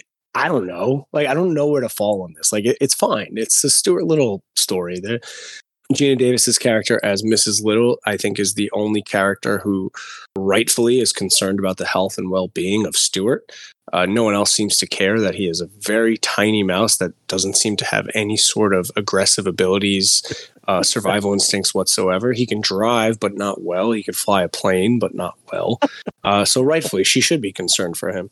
The only thing that I did have an issue with is there's a moment in the beginning of the movie where he flies the plane and he crashes it outside in Central Park, and the whole family runs out to make sure he's okay. But there's a, a they have an infant daughter and they just like left the baby in the house. And i was like all right maybe it's because of where i am in my life but like i don't know if you're gonna leave that kid in the house alone you know? Like do you care that much about this mouse? Like I, it's a baby's all by itself. Other than that it's a fine movie i think. Uh, it made enough money to keep making them It only took James 82 episodes to not be able to score a film that he reviewed. I appreciate you getting into some of the uh, more uh, critical plot holes. Now I want to watch this. Did not watch this one, James, but I have seen the original Stuart Little s- several times where, you know, the fake parents come in to try to adopt him and then Geena and, and Hugh have to go save him. And I just remember Geena being just a lovely mother type character. Like, Yeah. does the job. She just does the job. so is hugh laurie. They're both just like Yeah. very sweet parents and they got a couple good jokes in there and the jokes are like so clean and heartwarming that like maybe people were upset. It wasn't more like shrek where it's like an adult joke that kind of goes over the kids heads. It's like no it's it's just the cleanest joke you could possibly have and people are like oh this movie sucks. Like i no it doesn't. You just it's not for you it's for babies she made a comment that the director Rob Minkoff said that the movie would only be as believable as her and Hugh Laurie made Stuart to be believable. So like the more that they believed that they actually were that Stuart was not a CGI mouse, but was just a very little hurry or hairy boy, like it would make it that much more believable. And she's like, that's how we went into it. And I went, wow, like that's actually really good advice. Like just for acting in general is just really just fully believe in the situation that you're in and you probably do okay because if she can pretend that you know he's just a tiny little hairy man then i think you can believe just about anything Yeah, that's why I fully was on her character's side. She's nervous about him playing soccer. You should be nervous about him playing soccer. E- Everyone else is the weird one. If the ball hits him, he's dead. It's he's going to Oh, die. he flies into the net and scores. Oh yeah, he he goal. get the yeah he gets kicked kicked very hard, but he just happened to be on the ball when it happens, so it doesn't hit him. He just flies into the net. Part of it is like, oh, you know, he's got to get out there sometime. It's like a classic dad thing. You know, he's gonna get roughed up a little, and she's like, he's gonna get stepped on with cleats. And I'm on her side. I agree. He's a mouse, and that's dangerous. I think these movies are great. Particularly the Stuart Little movie. Stuart Little 2 is more or less fine. It's not as good as the first one. I like the first one. First one's great. I think the first one is genuinely great, and I would say Stuart Little walks so Paddington can run. I thought about Paddington the entire time I watched this movie. Mm. Paddington is one of my favorite movies. I love the Paddington movies. I think they are extraordinary. Stuart Little captures the same things that those movies capture. I think they are good, well made films for kids. So it's like a kid can watch this movie and see good filmmaking, like good storytelling. Like there's logical progressions in the story. A lot of things aren't, you know, some of the stuff is contrived because it's a kids movie, but some of the emotional beats are not. Like what Stuart's going through with trying to find friends because his brother has his own friends and they're different people. How does he fit into that? Those type of things are like really strong elements. And those move these movies capture that are gonna be a sweet, straightforward, genuine, like family movie. And we're just gonna tell a pretty good story. I also think Geena Davis is really good in these movies, and these are some of my favorite performances of hers. Yeah. Because she brings out genuine emotion Mm-hmm. this is a critique of her. I do find her to be a bit one note most of the time. She's like pretty level. Mhm. And I don't really buy her when she has to really give emotion. But she's like this like over the top sweet mother that's bringing a lot of emotion in these movies and it really works. I think it's important to note contextually right here. After Cutthroat Island in 1995, you see the big time roles start to dry up. Cutthroat Island is such a big bomb. Long Kiss Goodnight, not great critically received. And then the Stuart Little films, which all while great, are for kids, right? So adult blockbuster pictures where she was doing banger after banger after banger in the 80s and 90s, just not there anymore. And it really dries up. So we have another three years until she does the third Stuart Little film. She goes to the TV side for a couple years. She, I mean, she plays the president and commander in chief, President Allen, which is a big deal. It's a role that got her Emmy, SAG-nom, and a Golden Globe win for her role in those 19 episodes. Golden Globe. Golden Globe. Yeah, she won the Golden Globe for it, but it was still canceled after one season. And she like says like it was heartbreaking to her because it was such a good show and it was just so poorly marketed. Where Tuesday nights it was put up against House, which was like this huge success, and then they moved it uh, and it was opposite to American Idol. And she's like, it, it was just getting crushed in ratings, and it's like an example of upper management at TV channels being like, well, we need our own thing on Tuesday night and we should go up against House and be like, yeah, and my show's getting demolished. Mm-hmm. She said it also switched showrunners like halfway through. The showrunner that was doing all the writing and a lot of stuff, they they let him go because of like a studio thing, and the new showrunner was just kind of doing like like is either Touchstone or ABC a favor.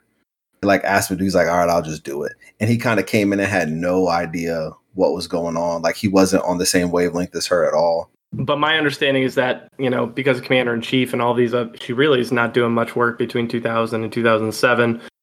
Again, thinking back to Thelma and Louise and others, she founds the G- Geena Davis Institute on Gender and Media in 2007, which has been a majority of what she's been doing in the industry for the last 15 plus years. I just find that super impressive. We find folks who start production companies, but to start an entire organization devoted to increasing representation of women in roles and stories and storytelling, I think is super admirable. And it, she's great. We'll talk about a documentary here in a moment that caused this, but this obviously elevated her to a different level in the industry. 2009, she got that an honorary doctorate from Bates College, going back to the Massachusetts side. So that doctorate you guys talked about, and then we speed five years to when Marnie was there. She does the voice role for Eureka alongside Hailee Steinfeld.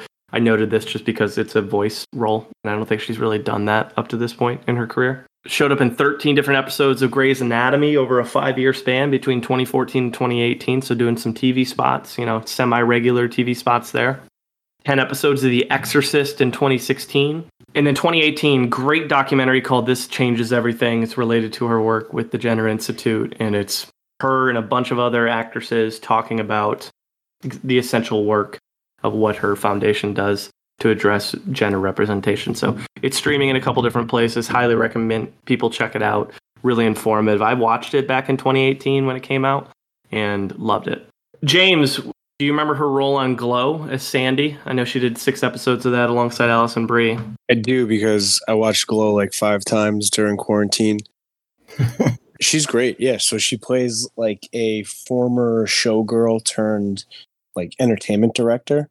And it is so the show takes place in the 80s and she's like plays like a star who was big in the 60s who now is like on the business side and there is a scene where she kind of like fully commits to going back to full showgirl costume and it's really cool. Like it, it it's like more retrospective like pining for the olden days where she was a star which i guess was kind of like self-reflective which was cool to see A year later, I assume this is the action film Mike you were referring to earlier that we were going to mention, but she plays Bobby and Ava alongside Jessica Chastain. You guys would all get along with my father very much. Uh, in his retirement, he distills bourbon and watches terrible movies. Is he available for a guest spot or, you know, we got him on? much respect His latest kick has been these like female action movies, um, like Gunpowder Milkshake and okay and Ava. So he was very much like, oh, like, have you watched Ava yet? Because Geena Davis is in Ava. And so we came home and watched it. And it's not a bad movie. I mean, it's, it's, there are other action movies that are better. I think Jessica Chastain's not bad. Geena Davis isn't really in it, and she gets to play this mm-hmm. kind of like bitchy mom, which is kind of outside of her normal, which I thought was at least like interesting and different. But the mom has like a change of heart and it's just like where the fuck did this come from because like you literally just been a bitch the entire movie and then out of nowhere it's like what? Okay. And i felt like uh, long kiss goodnight there's at least like the concept is uh, interesting and like a little more it pulls you in a little more and the story's a little stronger. Um, so that that's where i was like oh yeah it's you know it's an action movie. And she's not the action star in this. She's the, the mom of the action star but it's it's not great. Hit and miss sometimes with her attempts at doing action. Say that. Oscars 2020, she gets that Jean Hersholt Humanitarian Award. Great speech. Go check it out on YouTube if you're interested in hearing what she talked about. Talks obviously a lot about her foundation and the work they do and kind of her vision for what she wants to see screenwriters do and change. And then most recently, she is in a movie that just released at Sundance this past year called Fairyland. I saw it in Park City, and she she's got a smaller supporting actress role in it, but it's a story about Emilia Jones plays uh, a daughter who is spending time with her father living in San Francisco and him slowly coming to grips with being a, a gay man in the 70s in San Francisco and how she has to deal with that as a young girl and the cast of characters he's around. It's a pretty solid film, so I'm very interested to see when it comes out how it gets received. But it's got a 96% by critics, so it's technically highest critic score, but it hasn't been seen by enough people yet to really like deserve be deserving of that. And you guys wouldn't have been able to watch it if we made it highest critic score. Have like good fucking luck, Aubrey. If you didn't see it at Sundance, you're not seeing it. You have to search the dark web for a copy of that one. But that brings us to the end, brings us to top performances, and let's see what Rigby's got. This could be tough. Yeah, so my list is from IndieWire. It's from 2019. Her filmography is actually not that long, so I don't think it's going to be as tough as you think. Okay. That's just me saying that. So it's eight essential performances of Geena Davis's career. Not numerically ranked, but maybe we can do that by ourselves. All movies. All movies. league of their own Yep. The Fly, Fly, yep. Thelma and Louise. Yep. Accidental Tourist, Accidental Tourist, yep. So we're already we're knocking these out right here. For little. Stuart Little is not on here. Stop trying to make fetch happen. Beetlejuice. beetlejuice beetlejuice beetlejuice Beetlejuice, yep. Okay, so those are are those the five Tootsie? Maybe. No. Tootsie, no. I think her role is too Okay. small to make it on here. So those are the five biggies. I'd say a long kiss goodnight just because it's Yep. diff. She's a big. She's Yep. a big. You know. Good job, Mike. That's on here. Earth Girls are easy. Marjorie Prime. Uh, no and no. That movie is not good, by the way. I mean, is her character big enough in Fletch? I don't know if it is. Yeah, I don't think so. I think we just need two more. I think we have six already. Yeah. Please tell me that Speechless is on there. Nope. Okay, thank God. Cutthroat Island. Yes, Cutthroat Island, my man. I'll redeem myself. Stuart Little too. Nope. Did we mention the last one, Rigby? we actually had a pretty in-depth discussion about it too. oh stuart little three And it's a movie, I guess. Transylvania six five thousand. Fuck no. quick change Nope. Uh, maybe Hero. I guess I don't know. Hero. There you go, Kyle. It is Hero. I mean, yeah, she's got that great scene. I mean, okay, that's bottom of the list. I think for her, she's got that that those key five: Fly, yeah Thelma and Louise, League of Their Own, Beetlejuice, Accidental Tourist. Like those are her five. Yep. And then you could throw in Long Kiss Goodnight as a six, and how you order those kind of do. You could put those five up. I mean, I didn't see Accidental Tourist, and it sounds like we were kind of split on it, but you could put those other four up against almost anybody for me. Absolutely. Yeah, 100%. hmm Agreed. To me, the order of Fletch, The Fly, Thelma and Louise. and Beetlejuice, like back to back. Uh, Yeah, and Thelma and Louise, like those are all in like, I mean, Thelma and Louise is 91. So that's like those four movies in uh, five, six years. Just incredible. What a run. Mhm. Yeah. And A League of Their Own the next year. So 92, I guess I'll say five movies in six years because, yeah, those are great. You said Earth Girls Are Easy was number one, right? Yeah. Obviously. Well, let's get into the Munson meter. What we do, we rank every actor on a scale of 0 to 100 based on a variety of factors that could include longevity, project choice, pop culture impact, acting range, awards footprint, any other talents they might have, personal life, comedic chops, box office success, or anything else that matters to us as Munsons. We will start this time with Aubrey. So I had a lot of fun with this. I the way I you know I said earlier the way I kind of thought about Geena Davis was really simple. It's just oh I love Geena Davis. Saw her in a League of Their Own. Saw her in a couple other things. Love her. Uh, diving into her career was interesting. It was highs and lows for me. Started more low than it was high. As a performer, which is usually kind of where I rate my score the highest, is just how do I think? How good are they at acting, in my opinion, or how good have they been? She is a bit one note. She's relatively kind of the same in terms of the way she goes through her stuff, kind of all throughout what I've seen. And so that's a bit of a knock. But what is undeniable is she's just got certified classics on this list. Like she's got, and not just like, oh, these movies are great. We can argue about it. She's got iconic movies on here Yeah. Like stuff that will not ever be forgotten. And that weighs huge. She's got two Oscar nominations. She's got Golden Globe nominations and wins. She's got an Oscar win. She does a lot of like great work outside of just making movies. Yeah. She's affected change in movies. She talks really highly about the stuff that she's done. She's worked with Disney and Pixar to make changes that are like visibly seen. Like she's made a huge impact. So like she's just a star. And so I think this was a good time and I think she did really good. And I give her I'll give her an 80. James. From 1985 to 1995, it's probably the hottest run we've seen, or at least near the hottest run we've seen. Five movies that are four movies that I would consider all time classics and an Oscar win is a quite intense run. You're always going to be a part of the Hollywood story when you go on a run like that.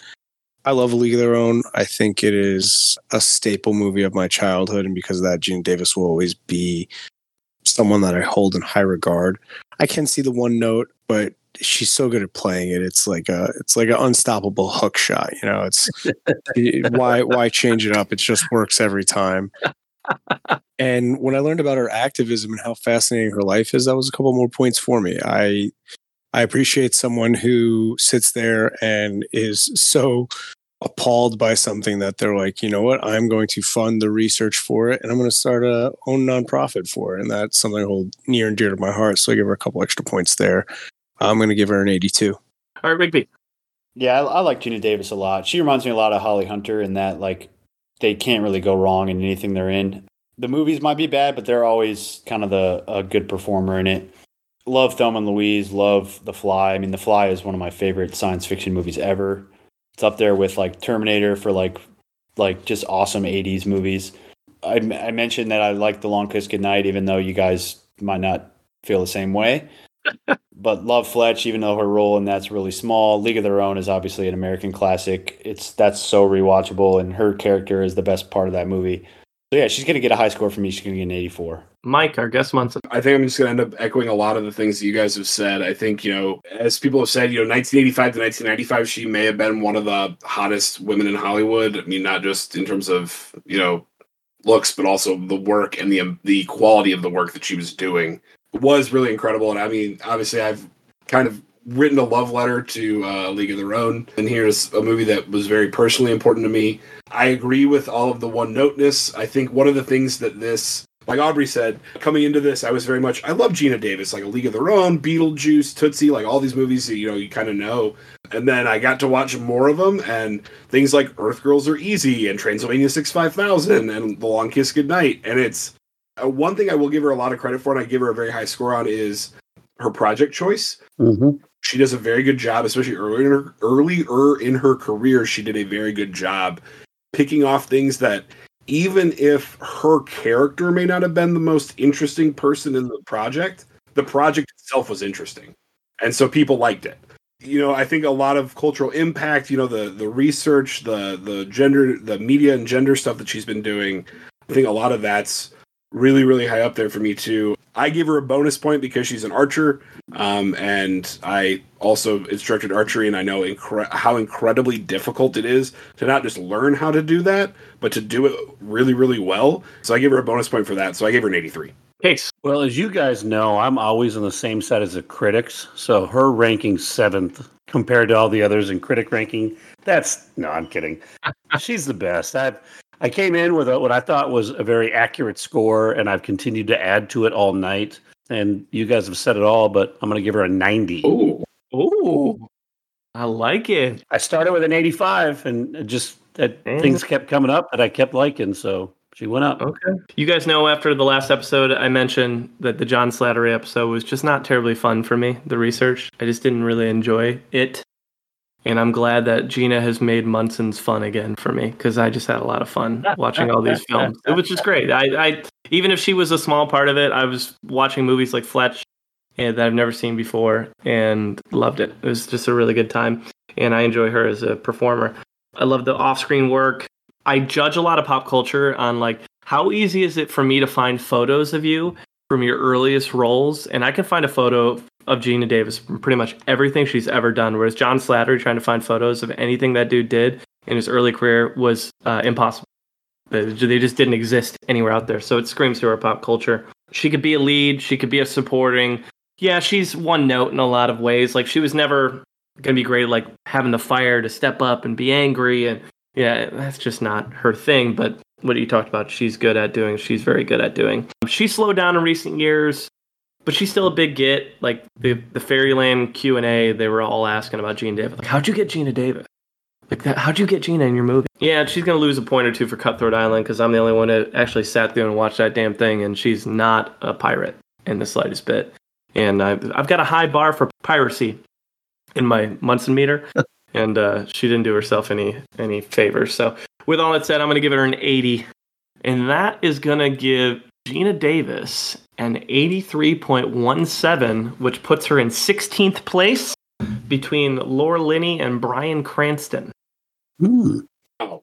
You outshoot Bryan Cranston. That's that's that's some weight. Dames would not love to hear that, but yes, we uh, she did. I know you said seventh, but wasn't she like around twentieth or something like that? Case for one of her data points. She was 23 for a total. That's what I thought.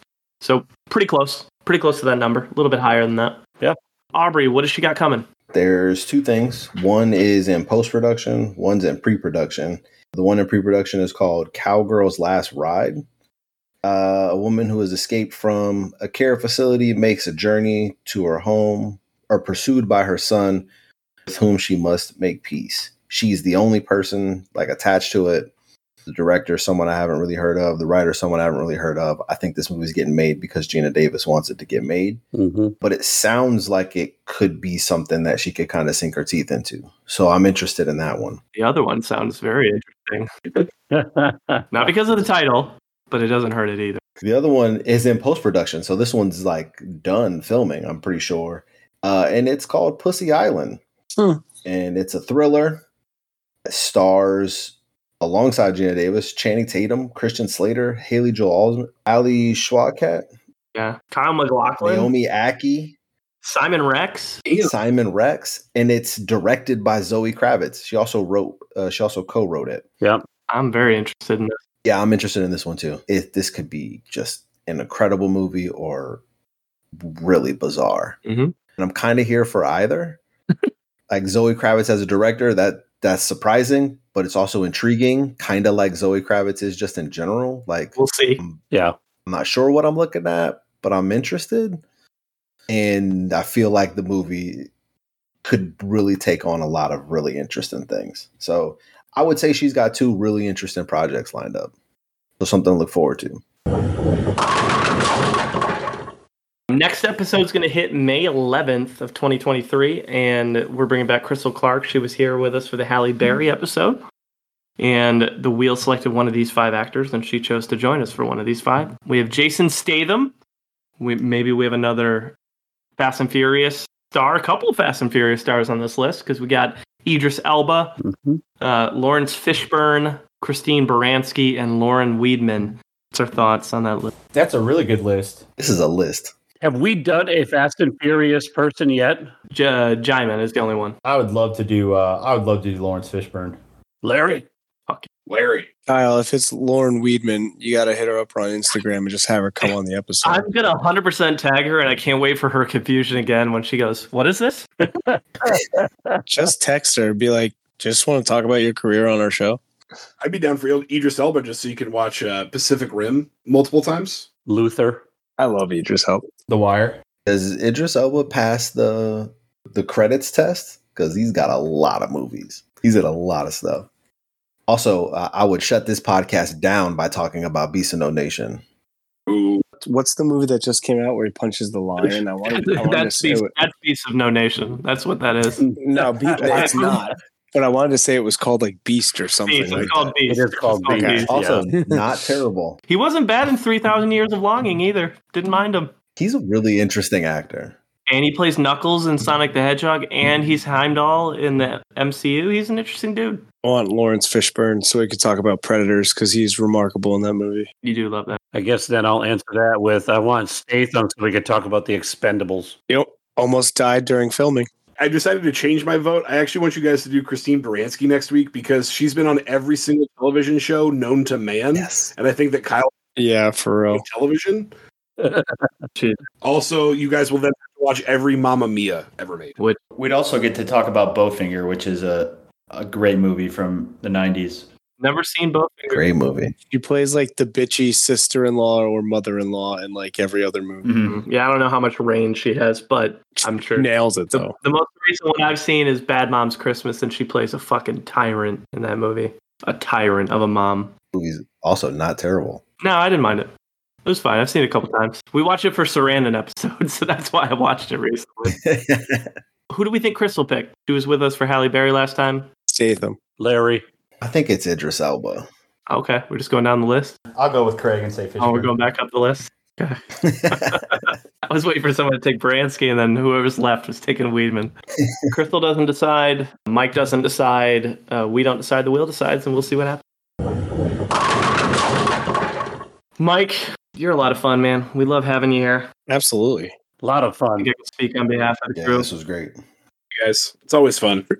Appreciate the research. Yeah, I mean the passion, the research. Any plugs you want to give, or what words of wisdom to the crowd? I mean, ZTM's still going on. We're doing some fun stuff. We had to postpone the menu uh, last month, so we'll be doing that one coming up soon. I'll get to play Chef Slowik, and my girlfriend will be playing Margot, so that'll be fun. We also have, uh, I'm trying to think, uh, I still have not done Joe Dirt. I know we talked about that last time I was here on my episode. I promised I would do that but before I came back, and I failed miserably. Uh, I got a new job. You guys got to, you know, back off on me on that one. We're still rocking and rolling and doing a lot of things, so look us up at Zooming the Movies um, on Facebook or Kevin Pollock's Zooming the Movies. Um, you can always find me at Mike at the Mic. That's M Y K E at the Mic, M I C, on Twitter. And I'm usually there talking about sports and movies and TV and politics and random stupid stuff that 33 year old men talk about. So It's good, brother. Appreciate you being here. Yeah. All right. Well, as we wrap up, you can find us on Twitter, Munson's at Movies. You can find us on the IG, Munson's at the Movies. You can email us, Munson's at the Movies at gmail.com. Any final thoughts from Geena Davis? Well, listen, it it was really nice meeting you fellas, but uh, uh, I have to go. And feel free to use the pool. Munson's out.